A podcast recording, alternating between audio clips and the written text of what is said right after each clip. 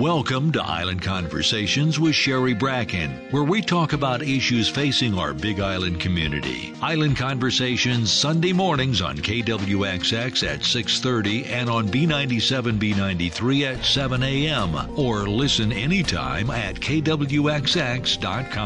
Island Conversations brought to you by KTA Superstores, where you're someone special every day since 1916. Now, here's your host and producer, Sherry Bracken. Aloha, welcome to Island Conversations. We're here on the radio on the Big Island of Hawaii every Sunday at 6:30 a.m. on KWXX and at 7 a.m. on B97 B93, and the interviews rebroadcast the following Friday on KPUA 670 a.m. in Hilo. And they're always posted as podcasts at kwxx.com and b97hawaii.com just click on the podcast link, or you may find Island Conversations as a podcast wherever you get podcasts.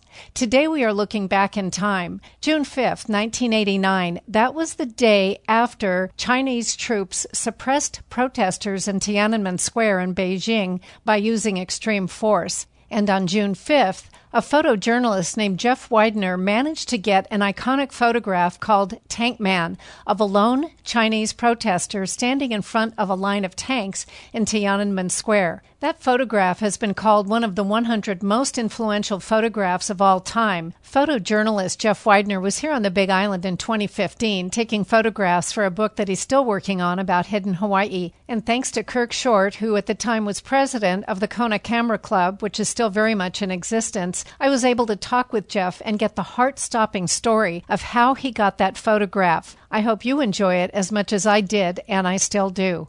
Good morning. Aloha, Jeff. Good morning. Thank you for spending time with me. Sure, my pleasure. Now, Jeff, before we talk about your work, what are you doing here on Hawaii Island? Well, I decided a few years ago, around 2006, that I wanted to go back to my love and passion with film and Leica cameras.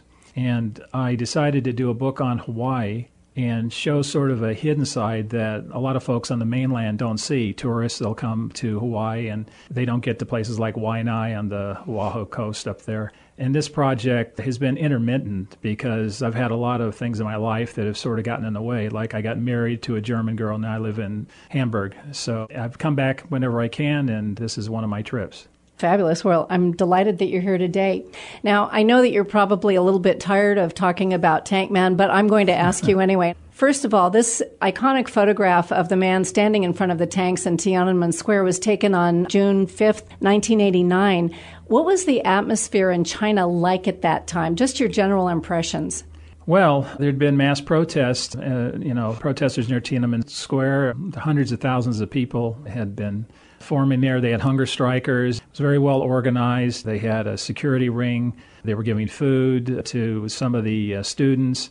And my job, I was the uh, Associated Press Southeast Asia picture editor based in Bangkok. So I was flown up there to cover this story. So this was a daily routine that went on, and sooner or later, things started getting a little bit heated with the government troops. There was a lot of jostling going on, but nothing serious. And on the night of June 3rd, things started really coming to a head, and that's when I got caught in the middle of a burning armored car situation.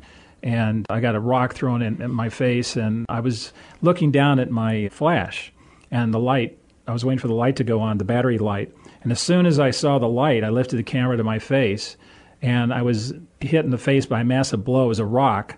And I looked down, and my camera was completely smashed. Blood was all over me. And then the burning armored car, a soldier came out to surrender to the crowd. And then they killed him. And, and, and at that point, I tried to get out of there and get back to the AP office, but it was pretty crazy. You were badly injured by oh, that. Oh yeah, I had a massive concussion. I was knocked silly. And plus, I had the flu the whole time. So I was really sick as a dog. And I got back to the well. I got back to the um, to the AP office, which was at the diplomatic compound, and one of our photo editors there, Mark Avery, who was the Beijing photo chief for AP, he said, "Don't go back out there killing people." And I said, "No kidding. You know, I got blood all over me, a smashed camera, and he's filing a picture of a dead protester that was run over by a tank."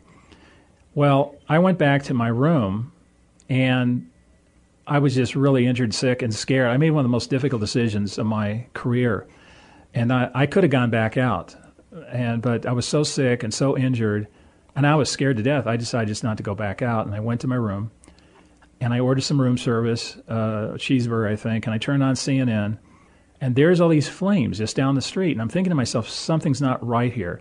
These protesters are down there risking their life. They're they're fighting for democracy, and I'm having a cheeseburger watching it on CNN. I said, "This is not right." So I felt like a coward, and I felt really horrible about it.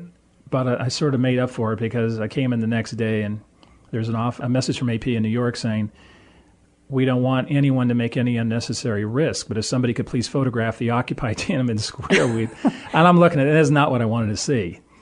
Well, you'd already sort of taken huge risk and gotten really badly injured for it, but you did decide to go back out, and that's what I'd like to hear more about. It wasn't easy for you to get this photograph, so talk a little bit about just the physical getting where you needed to be.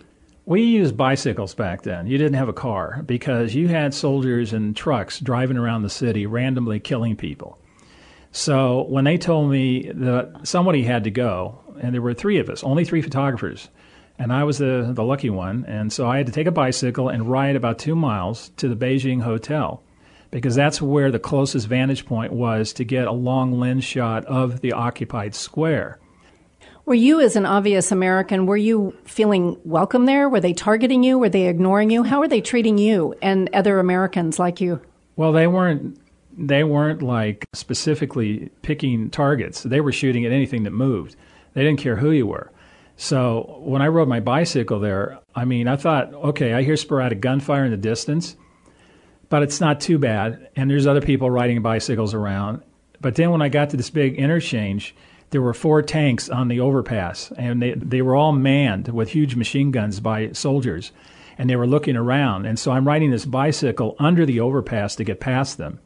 And you know, I'm just thinking to myself, I cannot believe I'm doing this. You know, it's like your brain goes into this weird thing. And, and a flashback when I was a kid, I was thinking, you know, I, I remember with my first camera in Northridge, California, and how excited I was. And now here I'm on a bicycle again, you know, years later with a camera in my hand, and yet my life is at risk. And I finally made it to the Beijing hotel, and I walked through, and I knew that they had security there. They were using electric cattle prods on journalists. They were poking them if they didn't give up their cameras or their notebooks. Really? Yeah, and I, I knew this. So I hid all my lenses and my camera, and my you know, I put my film in my underwear, and I put my lenses and cameras in back pockets and jacket. And I walked to the front door expecting to get arrested, but I saw some American kid in the shadows. His name was Kurt. Kirk Martsen. And when I went in there, I just pretended I knew him and I said, Hey, Joe, where you been? I've been looking for you. And I said, I'm from AP. Can you let me up to your room? And he picked up on it immediately. And the security were coming towards me, but when they saw I was with him, then they thought I w- you know, I was in the room. And so they turned around and left. He Did said, you breathe a big sigh of relief at that oh, point? yeah, but I'll tell you even bigger because he said, "Man, it's a good thing you got here when you did." And I said, "Why?" Because about five minutes ago, a truckload of soldiers just shot and killed a bunch of people in the lobby, and I had to hide behind a taxi. So when I got to the room, just oh man. And so uh, I basically just collapsed of exhaustion on the bed and uh, went took a nap for a while. Well, Kirk Martsen had to see that you were injured because surely with that big cut on your head, you looked like a victim anyway, right? Well, it hit me in the nose, and it, uh, the camera actually got smashed against my nose. So um, it was more of a bloody nose thing, but it did give me a concussion. So I didn't have a massive laceration or anything. Mm-hmm. But I just was knocked silly, and so everything was kind of spacey. Okay, so you're sleeping on the bed. What happens next? Well, you know, um, I would hear a noise. I would go out to the balcony, and the first thing I noticed is a bullet hole right over the wall. So I knew that I was easy range to somebody. And I would shoot pictures of like, you know, injured and the dying being taken on little carts. Sometimes a tank would bulldoze one of the burned out uh, buses, you know, to get it out of the way in the road. And and I shot a lot of film, but then I ran out. And that was a mistake on my part. And I asked Kirk, I said, look, can you go and find me some film? Because if I go out, I might be arrested and, you know, they won't suspect you. You just look like a, you know, a student. So I said, okay, I'll see what I can do. And he went out and he looked and he came back two hours later with one roll of film. Where did he get it? He literally had to convince and pry it out of the hands of a tourist uh, because the hotel was dark. Everybody pretty much left. But he found one tourist that was still left and he had one roll of Fuji 100 ASA film. Wow. And he gave that, and I loaded it in my camera, which is an auto exposure camera, Nikon autofocus. I mean, not autofocus, it was an automatic exposure. It was a Nikon FE2. And that's important in a way to because it affected the picture in the long run. So now you've got film, which is pretty amazing that this kid was able to go out and find what you needed. But sort of one of the things I'm going to ask you about later is this is before the age of digital photography. So the situation was very different. So now you've got your film, you load it. What do you do then? Well, I had the film there and I took a nap again because I'm just really exhausted. And then we heard the familiar sound of tanks coming down the street. And I walked out to the balcony and I said, okay, there's a lot of tanks coming, and I think this will be a nice long lens compression shot, you know, where they all look like they're tight together. And some guy walks out with shopping bags, and, I, I told Kirk, this guy's going to screw up my composition.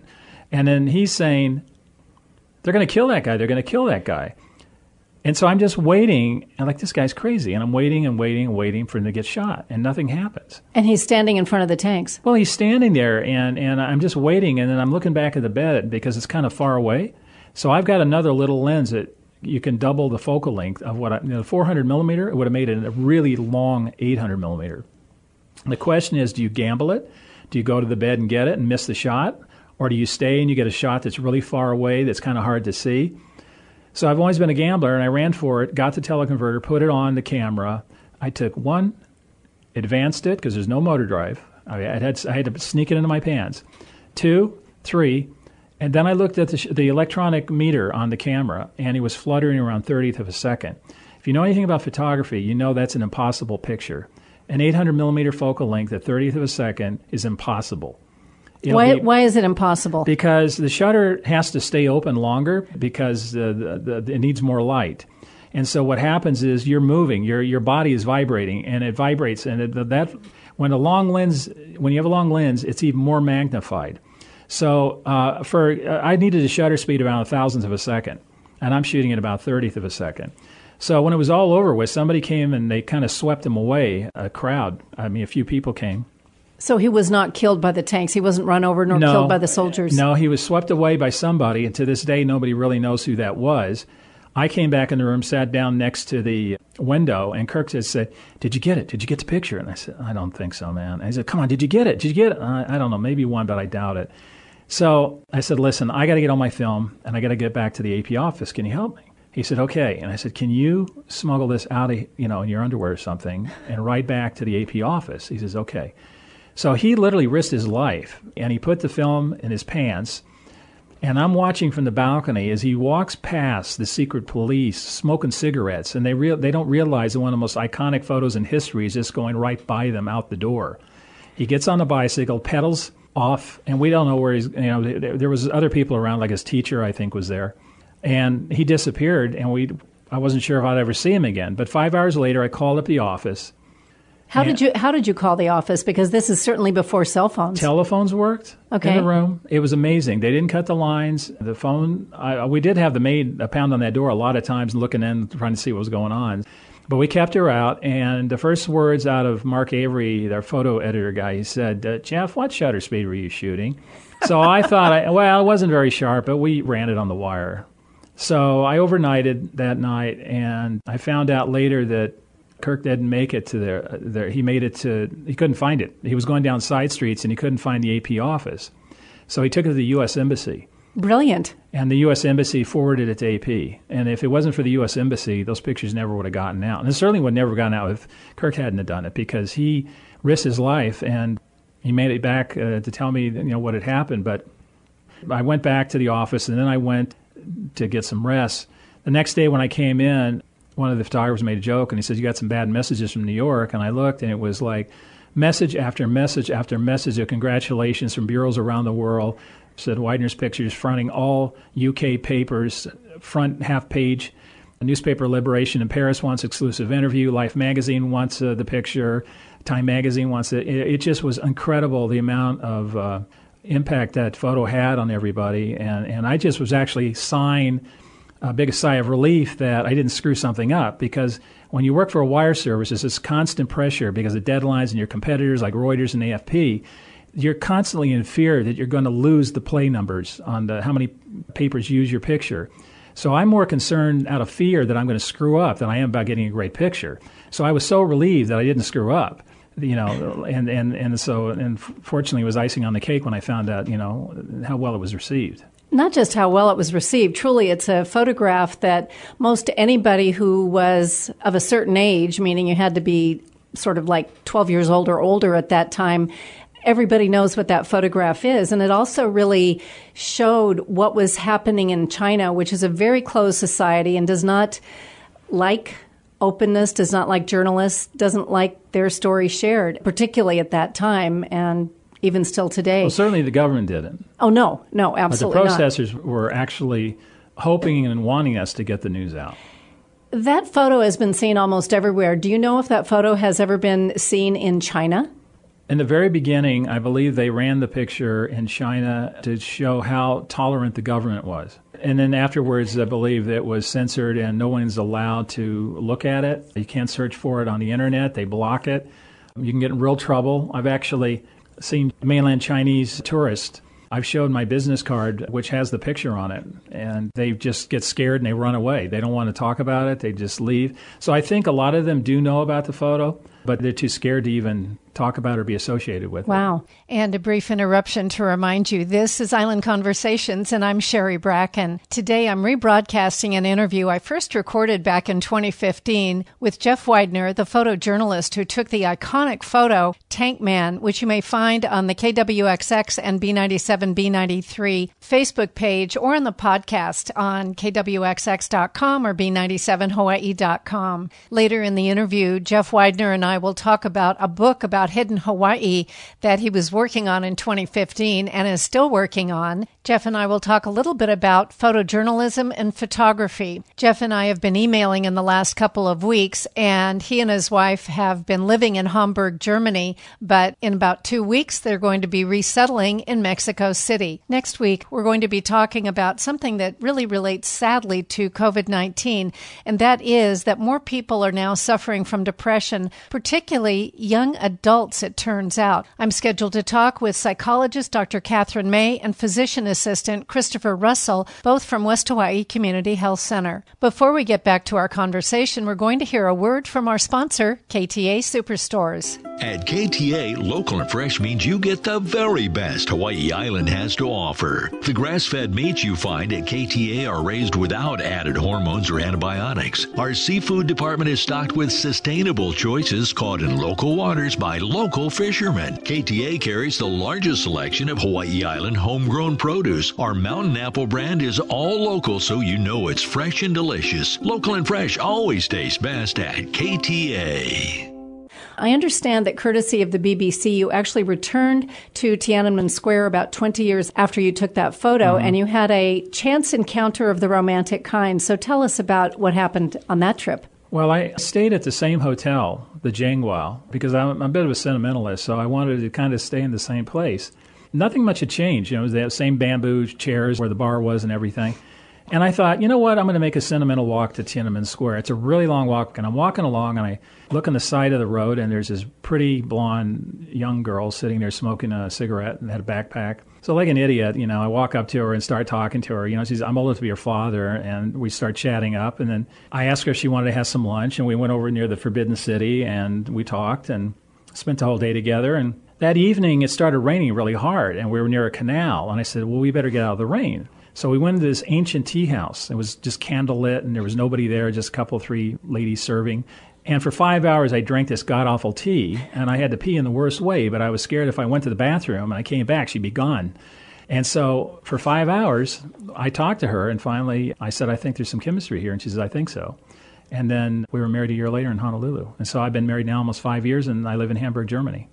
Amazing. What a chance encounter, don't you think? Well, if somebody had told me 20 years before, during all that bloodshed, that I would come back and meet my future wife, I thought, I told them to go have another scotch, you know, because it's amazing. Uh, fate has a strange sense of humor, definitely. Jeff Widener, I'd like to go back. You're a photojournalist. You, although best known perhaps for Tank Man, you've been making your living by taking news photos. You've worked for a lot of different organizations. Define for us what is a photojournalist? How is that different from a photographer? Well, a photojournalist is somebody who basically is documenting humanity. You're photographing instant news moments, you're trying to cover social issues and tell it in photos. I absolutely have had an incredible few days here on the island. I was in Hilo and ran into uh, some folks that got me into some areas that would be very difficult normally to meet people, for instance, like pig hunting. And I'm, I'm this book on a project that I'm working on. I think it's important to be in the book. But the kindness uh, that some of these folks have shown me and the openness in which they've accepted me has just been uh, has been fantastic. And so I've been really lucky to have had some good help from some friends here. That's one of the things that makes Hawaii Island so special.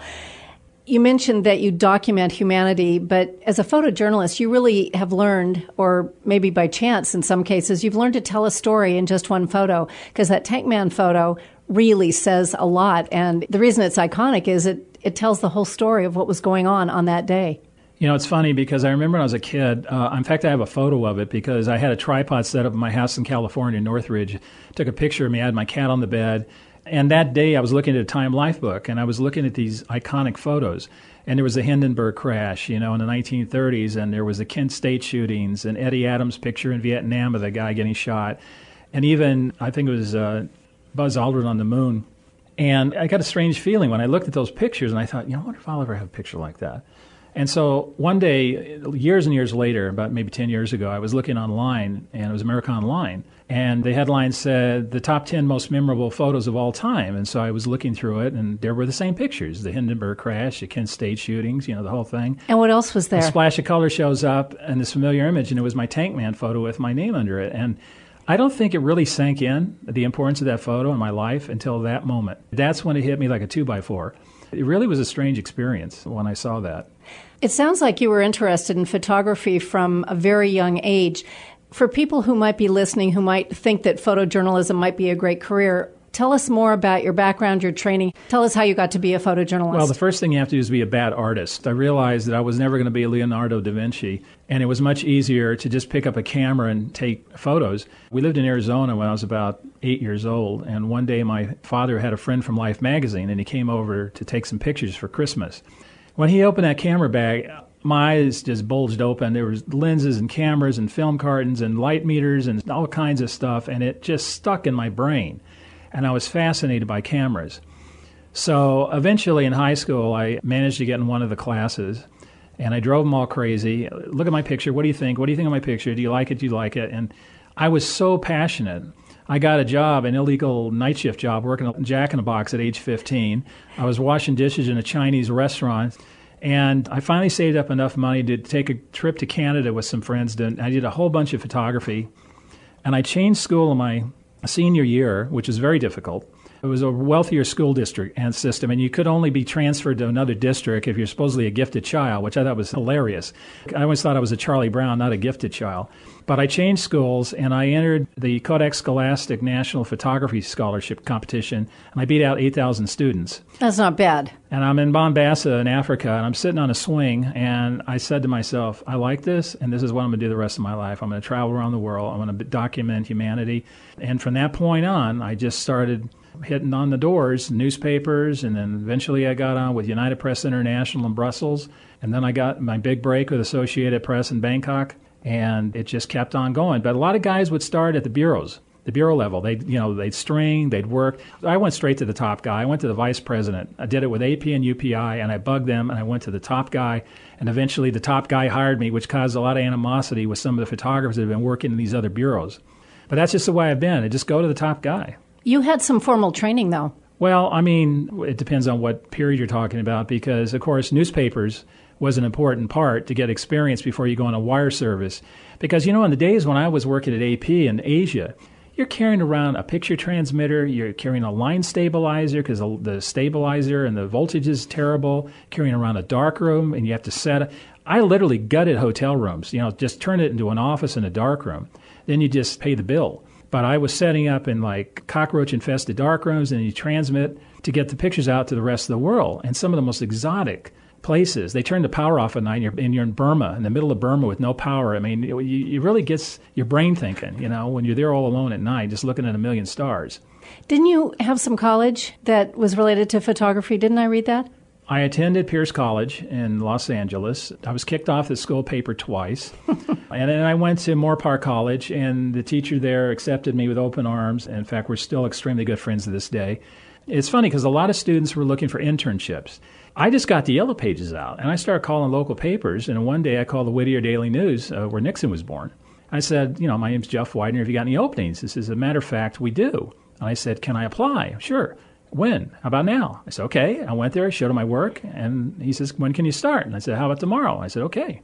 And then the second day, I was in the LA Coliseum covering the Rams game, football game. So, Jeff Widener, what would you say makes a great photo? How do you create your great photos?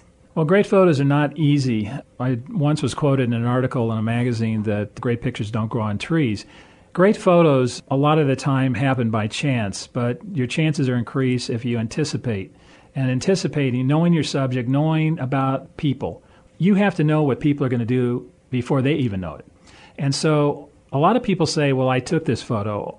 I don't take photos, I feel photos. If a photograph reminds you of a past lover or a past song and it lingers for weeks or months, you feel the soul of that image, that is a successful photo. But that's very hard to do. To this day, I still struggle with that. To get those kind of images that sing to you, that's what you're looking for. That's the ultimate goal, that you're sharing someone's soul basically in a photograph. That was lovely.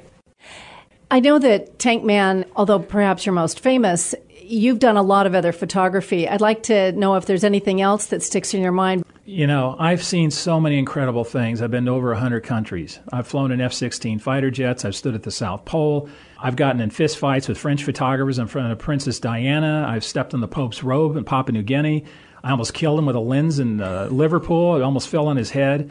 I can't even begin to tell you the things that I've seen, and I'm so fortunate to have just stumbled my way through my career because I really have. I almost feel like I'm Forrest Gump sometimes. How did I get in these situations?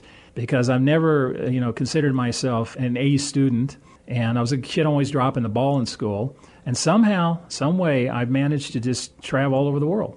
Jeff Widener, I am not a photographer, but I do notice in the mock up of your upcoming book that you have sitting in front of you that your photographs are black and white. Tell us why you're choosing black and white as opposed to color, particularly for a colorful place like Hawaii.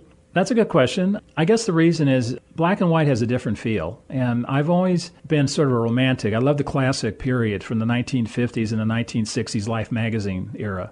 One of my mentors is Josef Koudelka. He's a Czech photographer who did a book called Gypsies and Exiles. Also, Cartier-Bresson, Garry Winogrand, Robert Frank, all these photographers had a major influence on me. And so when we started switching to color, when I got at AP and then we went to digital, I really started to miss black and white film and I miss Leica cameras because the Leica camera is like the Rolls Royce of 35 millimeter cameras, and it's just it's more hands on. It's not electronic. It's you, know, you have to think as a photographer. You have to think of what you're doing. You have to anticipate, and this is the challenge of it. I love the challenge because you never know what you're going to get when you get back from the darkroom.